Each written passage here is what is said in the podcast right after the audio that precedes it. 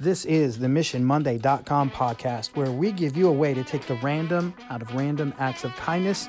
You can make the world a better place, one human interaction at a time.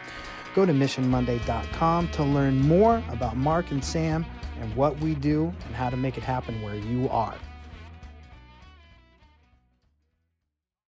Mission Monday family, I want to tell you about a victory I had yesterday. Now, if you guys have been following along, a lot of you know that I started a new job over the summer.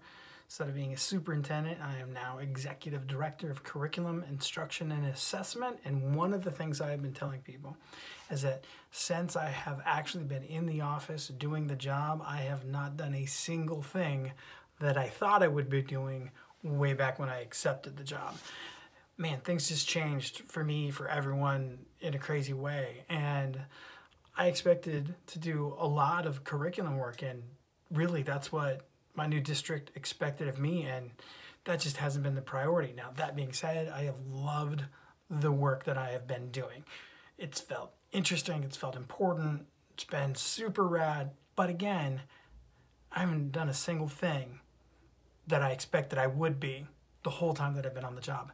That changed yesterday.